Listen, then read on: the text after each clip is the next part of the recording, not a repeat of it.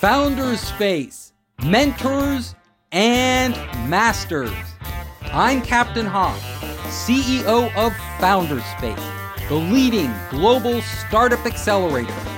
I'm also author of the award winning books Make Elephants Fly, Surviving a Startup, and The Five Forces. I'm here today with Dr. Chris Lee, CEO of Elemental Shift. Now, Dr. Chris is really interesting because he has a PhD and background in neuroscience, and he uses biofeedback to help people perform better at work, communicate better, and mentally be prepared for the challenges they face. So, Dr. Chris, welcome to the show and tell us a little about your background. Captain Hoff, always an absolute pleasure to spend some time with you. Um, and I'm really excited to be here today because a lot of the topics that we're going to go over are some of the most common symptoms that I recognize out in the entrepreneur world, which includes mental health, intellectual fatigue, and burnout. So, to dive right into this, the life that I have today, the degrees that I have, the information that I know is a complete and total accident. I never thought that I would be here. I never thought I'd be doing the things that I'm actually doing with my life. So, this story, this journey really begins about five years ago. And I was a year into my doctorate program. And at that time in my life, I had something called white ceiling syndrome. And I know this is something that a lot of our entrepreneurs out there can probably align with, where you go to bed at night and you're stuck staring at the ceiling, asking if you're kind of living your life's purpose. Uh, did I actually get all the things that I wanted to get done? Do I feel fulfilled in this day? And I started to notice that that voice and that story was getting louder, and the agitation of my story or my potential not being fulfilled was becoming an even more abundant voice in my life. So I started to recognize that agitation. And I just finished up with a neurophysiology midterm from a doctor who's giving that test. And I'm pretty sure that language was not in English. So I'm not really feeling top tier. So, like any good 23 year old, I got on my 21 speed bike and I went to the local Walmart and I was really going to splurge and treat myself. It was Friday, right? I really deserved to treat myself. I got a $3 bottle of wine and clearance char- dark chocolate because Easter was like two weeks ago. So like the dark chocolate Easter was obviously on sale. Spent my 550 and I was on my way home. And on the way home, I think the universe, God, whatever you so choose, kind of like cracked open a door and said, Hey, how about we like take this pathway instead of like doing a nine to five practice and finishing up your doctorate? I think you should express your gifts in this way. And I was like, nah, not really. So the universe, I fondly believe, kind of gives you whispers and a lot of us, I imagine a large handful of these entrepreneurs, sometimes listen to the, the whispers. And then there's a lot of us that are slow learners like me, and we don't listen to the whispers. So we get the screams. And then we don't get the screams. Then you get a two by four to the back of the head. And it's kind of like this is a direction to express that potential. There's a phase after two by four to the back of the head, and that is called black SUV. And that was with a phase that I had reached. So I'm on my way home and I'm barreling down this hill in Atlanta. And out of the corner of my eye, I watched this black SUV blow a stop sign and I knew it was too late.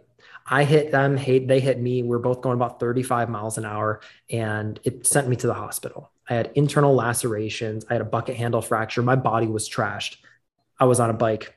That was a black SUV. Those two things don't really mix really well together. So for the next 13, 14 days, I watched my healthy body deteriorate. And that was kind of my first splash into what depression was like. I watched my healthy mind start to fall apart. I watched everything on Netflix, and it just really wasn't a good thing. But it was on day 15 that my life flipped upside down for forever. So I'm laying in bed, and the doctors were like, hopefully, we'll get you up and walking in about nine months. And I was like, oh, that's that's awful. I what? But I'm laying in bed and I get this phone call and I pick it up and it's an old family friend I hadn't talked to in like a year. Pick it up and just for the sake of it, I go, Hey, Steve, what's going on? How are you? And he's frantic. He's like, Hey, hey, hey, do you still live here, here, here? And I was like, Yeah. And he says, I am on my way back to your place. Get home now. Make sure your brother's home, who's also getting his doctorate. Make sure your brother's home. And he hung up on me. And I'm like, What is what is going on? So I call my brother and I'm like, hey, you need to get home. Like Steve called, something's weird. He's acting really peculiar. Like, I, can you get home? He says, yep, gets home. So I hear my brother's truck pull in and I hear Steve's truck pull in. And this is the first time that I'd gotten myself out of bed in a long time. So I'm standing up and I'm really shaky. Um, if anybody's ever been on bed rest for a long period of time and you stand up, like you just you're shaky. You have no muscle strength anymore. So I'm standing in the bed frame and I'm super, super shaky. And I watch the front door of our really shitty two bedroom apartment open up. And I see my brother and I see Steve. And my brother's crying. He's my older brother. I've never seen him cry before. And he's he's sobbing. And he sees me standing there and he runs over and hugs me. And I don't know what's going on. And I, I look at him, I'm like, what is going on? And he looks at me he says, Dad's gone. I'm like, what do you mean dad's gone? Like, dad died. So we found out that my dad had bipolar schizophrenia and he had lived down the road from us, Atlanta, which was amazing. We got to like rekindle like a relationship and it was really beautiful. And my dad had killed himself. He had committed suicide on that day. And we had no idea. Like I'd seen him three weeks ago at a barbecue that he had put on. And this was my first like really deep experience into depression and really into mental health because I just didn't see it coming. So I went to the doctors and started the healing process of like, all right, I'm not going to my dad's funeral with like a catheter bag and like all these other things, like get it off me. Like, yeah, fuck that to the moon. Like, no way and I signed this stack of waivers and we have the funerals and you start the emotional healing process. But like, I don't know about anybody else out there, but like, I didn't get the day in school where you like process your emotions or you process your taxes. And I can't help you with your taxes, but hopefully at the end of this, we'll better understand how your mind operates inside of emotions. So after that period of time, the universe wasn't done. So in the next three months, the depression got worse, the anxiety got worse. But what also happened is I got a call from the school, and the school says, Hey, we just want to give you a heads up. It's like that enrollment officer. Anybody that's ever been at university gets that enrollment officer, like, you're too happy. And they call me, like, Hey, is this like Dr. Chris? And I wasn't a doctor at the time yet. I was like, Yeah. They said, I just wanted to give you a heads up there, bud, that you're going to be $211 or $200,011 in debt by the time we reach the end point. Have a great day. And they hang up. And I'm like, Cool. So $200,000 in debt, 23 years old, body shattered, depressed, anxious. Oh, by the way, my girlfriend at the time calls me and says, Hey, you're going to be a dad. And I was like, okay, um, this is fine. Like the world is completely on fire around me. And I kind of had this dark moment of the soul trying to understand like, what's this next step? So I did what everybody's telling you to do is to go to therapy and, you know, talk about it and share about it in these groups and I hated it. Like it, it made me worse. It didn't make me better. And like, I'm not saying that therapy is bad. It just didn't work for me. Right. Cause like, I don't know about anybody else out there. I imagine a lot of the entrepreneurs that are listening to this, y'all are skeptics, right? Like me, like, okay, that's really cute and that's really lovely. But if I don't like understand it, I'm not going to believe in it and I'm not going to do it, right? Like there's some basic neuroscience. The brain never attaches onto ideas. It doesn't believe will make a change, positive or negative, for that type of reference. And that was when I really started to dive into neuroscience because somebody explained the brain to me in this very simple complex. For any of my neuroscience aficionados out there, I understand I'm painting with very large, broad strokes here. They said that the mind flows through the brain. And right now, the areas of your brain that are going to help you rationalize and understand your circumstances differently so that you can heal intrinsically are not available. Frontal cortex acc all these different areas of the brain that actually help you produce change they're offline because you're emotionally physically intellectually stressed to the max. Until you turn those brain centers on your mind will wander in these looping patterns to protect you right? Because the same areas of the brain are lit up with emotional pain as they are with physical pain. And i was in a lot of emotional pain and my body recognized that. So it was turning those areas off so if you go forward a little bit, I started to understand neuroplasticity. I started to understand neuroscience. And if you go to where I am today, fast forward five years, I now teach this to Fortune 500 companies. I've served over 5,000 people. I'm starting to get these systems into the South Carolina prison systems, hopefully in the next two to three years, to understand that you can change. We just need to understand the brain a little bit differently because I think that mental health is truly brain health. And I think motivation and mindset are absolute dog shit. I think that they are uh, marketing tactics for people that don't understand practicality or how to give practical tools. So I'm hoping that we can dive into some of like the actual tangible tips in here to help get those areas of the brain turned on that have to do with intuitive uh, motivation, intrinsic motivation, creativity, all those things that actually help me change my life and dive into that. Because if I can do it, trust me, I am not special, right? I've studied a lot of different places and I've worked really hard. But at the end of the day, if I can do it, anybody else can do it too. Dr. Chris, that is a very, very emotionally tumultuous story. You survived it. Um, you came out on top and you learned a lot in the process, clearly, not just from your education in neuroscience, but from your, personally what you went through, your journey. Now, I want to understand how do you combine neuroscience with understanding, you know, improving your performance, your mood, dealing with stress and anxiety, all these things that shut down your brain. You are you are alluding to that what can people do when they're in that position when they are let's say depressed and everything yep. shuts down or they're um, you know suffering some sort of trauma and they're literally their frontal cortex shuts down and they can't access it. How do they overcome that? So for a lot of people myself included the biggest step was starting to understand like my data right? So, right now, if anybody's watching this or if you're listening to this, I measure my biometrics on a daily basis. All of my clients do this too. And I highly recommend finding a metric to understand are you actually improving? Because again, the mind is intangible, your emotions are intangible. But if you can start to correlate data together, that's what really starts to make a difference. And you can start to build those connections. So, you say data. Are you using an EEG device, a, a brain wave measuring device? Yeah, so I have a at home, I have a 16 lead and I have a six lead EEG. So I would say that those tools are not practical. They make really cool graphs and things like that. But at the end of the day, I like essentials, right? I want things that are actually going to move the needle. So the things that matter the most, and this is one of the most important biometric uh, scans that we are learning more and more about, is HRV, which stands for heart rate variability. And this is an index of how your nervous system is perceiving your environment. And this is what I use with all of my clients because it is such a phenomenal tool to understand what your nervous system is doing. So, to give you a very brief understanding of what HRV really is, your perception of your environment is interpreted through your nervous system, goes up through your senses, goes through the thalamus, the thalamus shoots it down, you have reflexes, all these different things start to happen. What HRV is looking for is the space between your heartbeats and it measures it and it compares it against itself. So when there's a very correlative uh, HRV score, the score is very high, which means you have intrinsic resilience, which means external stress can come in and you just deal with it, right? This is increasing your threshold for stress, which is really, really important. We want to be able to handle a lot of stress. This is literally a data point that we can use and see inside of our leaders. They have a lot of intrinsic stress, they can handle a lot of it. When your score is very low, your threshold for stress is also very low. So you can't handle as much of the bullshit emails or the wasted conversations. Again, this is high performance. High performance and mental health are yoked together. And I don't care who says it, it is the truth, right? And at the end of the day, if you can start to use a single metric, get a device that measure, measures your HRV. And so, what are these devices?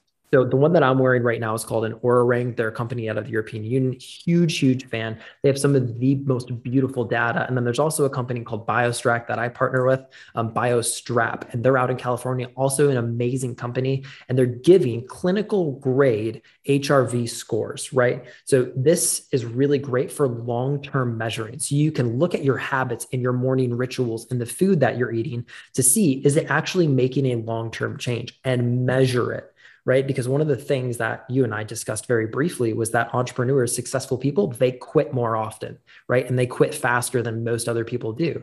So if you're waking up and meditating and it's absolutely crashing your score for the rest of the day, your system doesn't need that. So my goal with my clients is not to teach them like what to think, but how to act for themselves and then correlating the data, their sleep index, their resting heart rate with something that's actually tangible for them. Wait a second. So you said meditating could actually hurt your HRV score? Yeah. So my people with ADHD, right, which tends to be a lot of our successful entrepreneurs, meditation is going to be one of the awful things for you because your mind runs really fast intrinsically, right? You shift gears very quickly. You need mindfulness, not meditation, because sitting down in a chair and trying to meditate is going to have your foot on the gas and your foot on the brake. And that type of agitation for people with ADHD, or if you have a very overthinking mind. You're just very in your head. You're very uh, thought oriented. You need to do like mindful walking. And like one of my favorite things, I live on waterfront down here of a beautiful boardwalk. Count your steps to 50 and then reset. What that's going to do is fire up two different areas of the brain, which are very important. One is called the anterior cingulate cortex. This has to do with creativity. What it has to do with, even more importantly, is focus. Most of the successful people I see have the ability to focus for long periods of time. Technology, social media is teaching you to defocus. So, training that is really important. And the more you wire it, the stronger those myelination pathways become.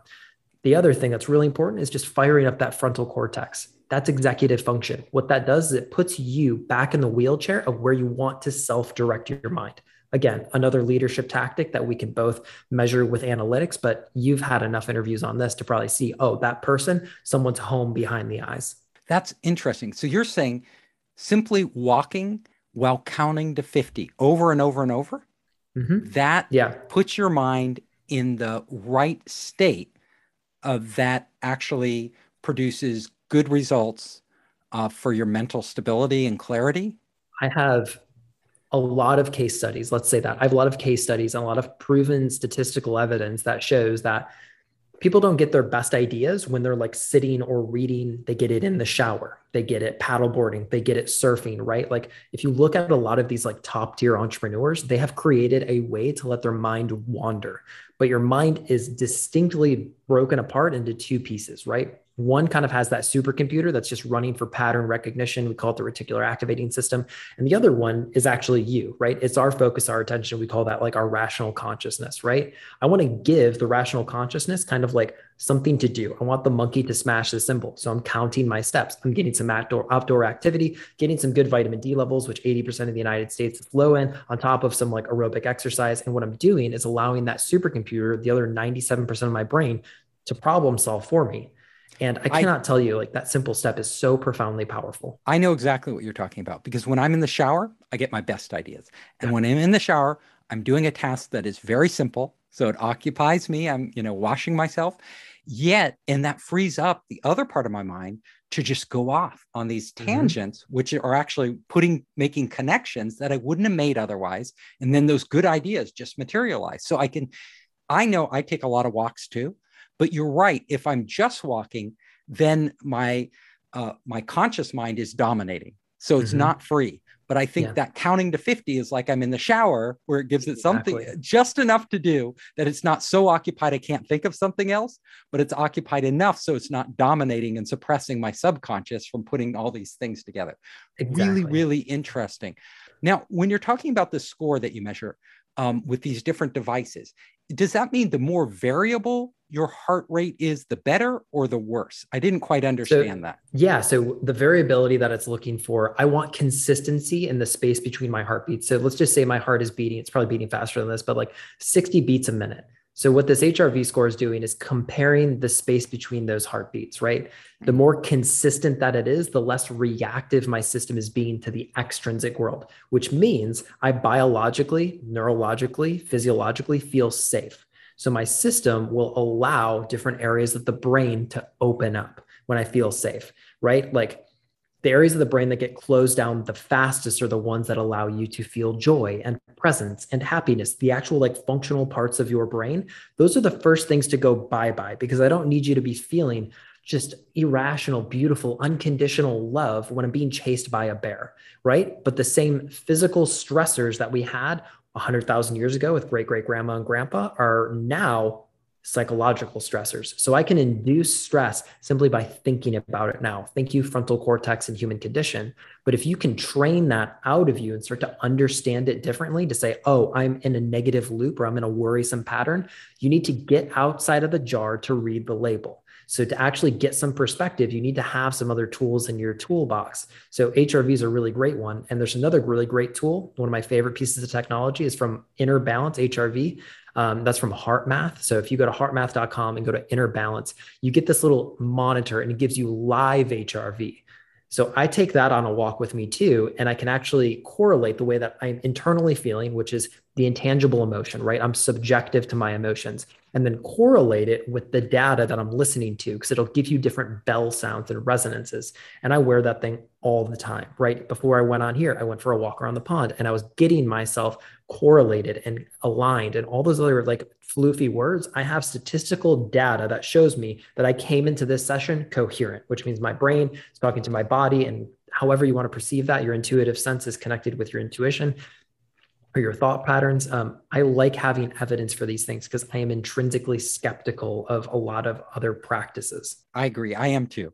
I like the hard data, the, the ones based on science, because I'm a big believer. And from everything I've seen, from all the people I know, and from all the everything I've read, honestly, neuroscience has a huge impact on everything, uh, your whole perception of the world.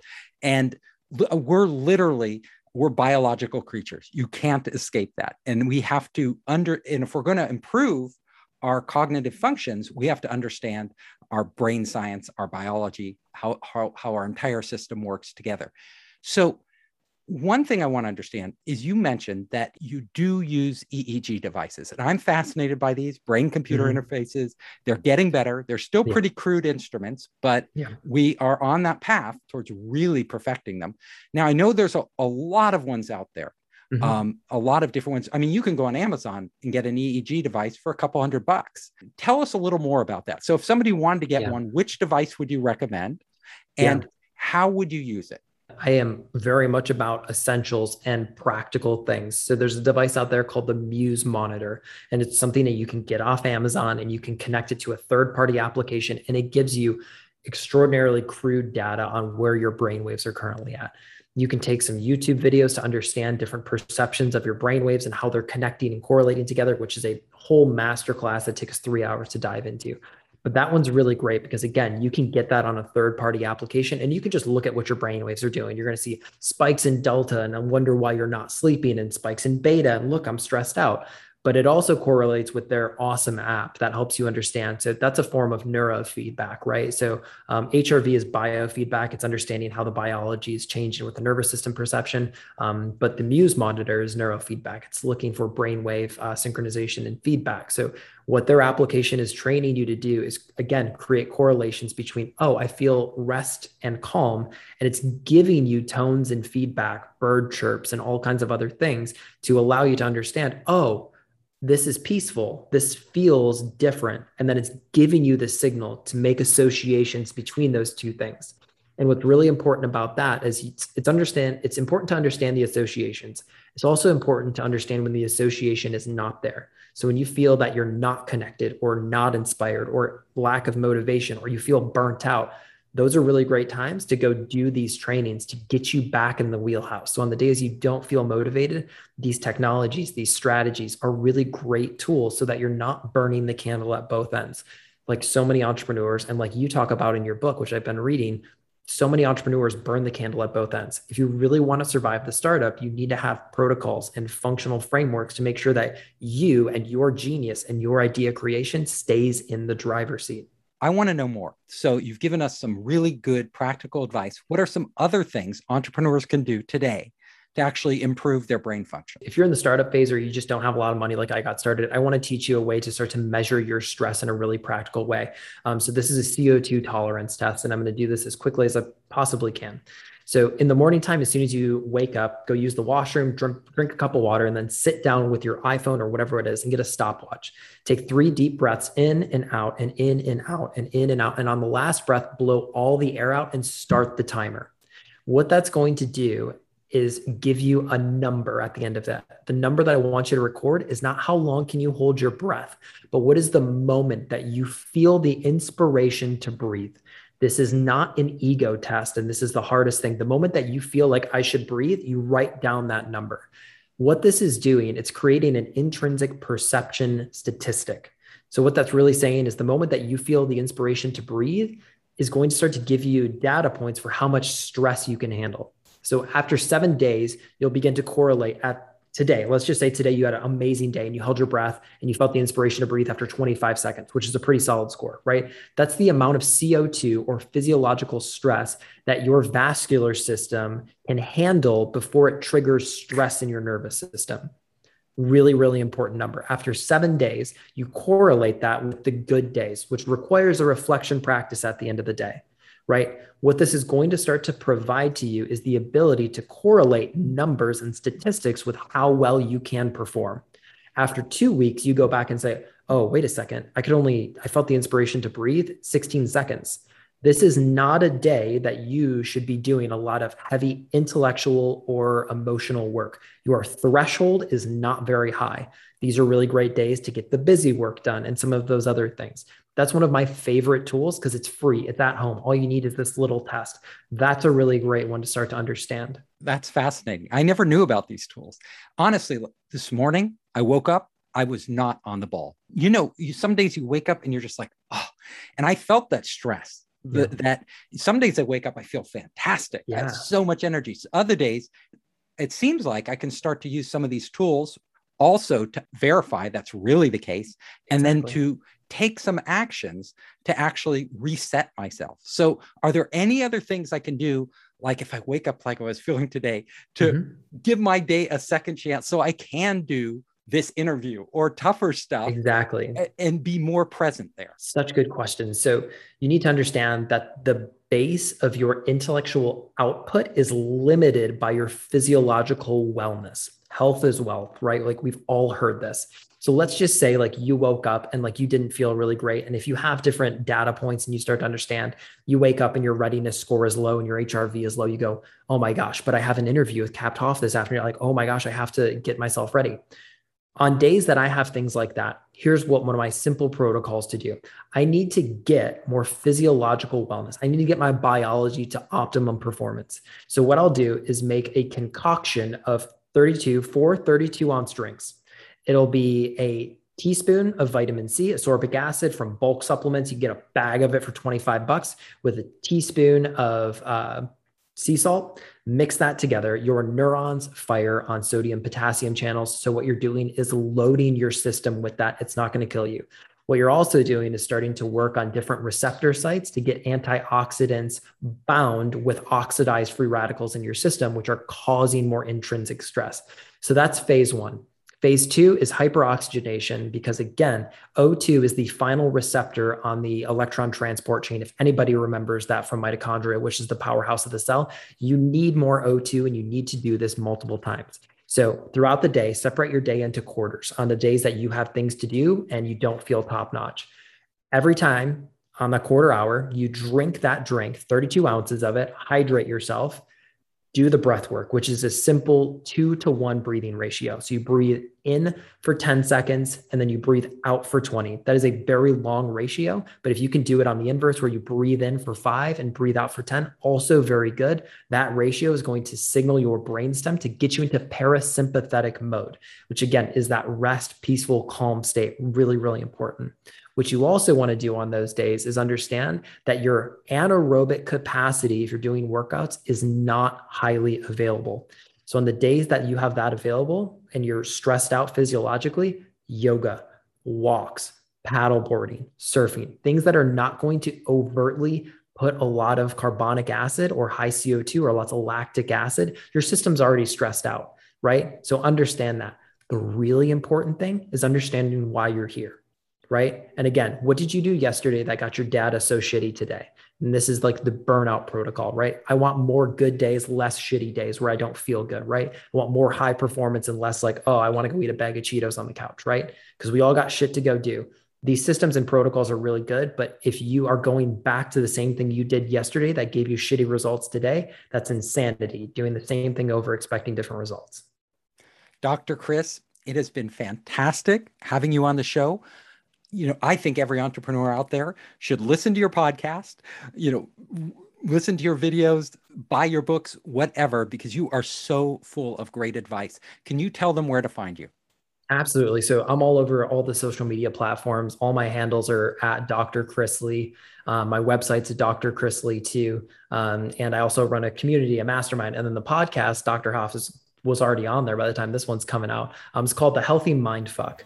And we are extraordinarily proud of that podcast, and we're helping entrepreneurs understand all of these systems and metrics. So go check that out too. I hope you enjoyed the show. If you liked it, hit the subscribe button and share it with your friends. you can help us create more great content by subscribing and sharing.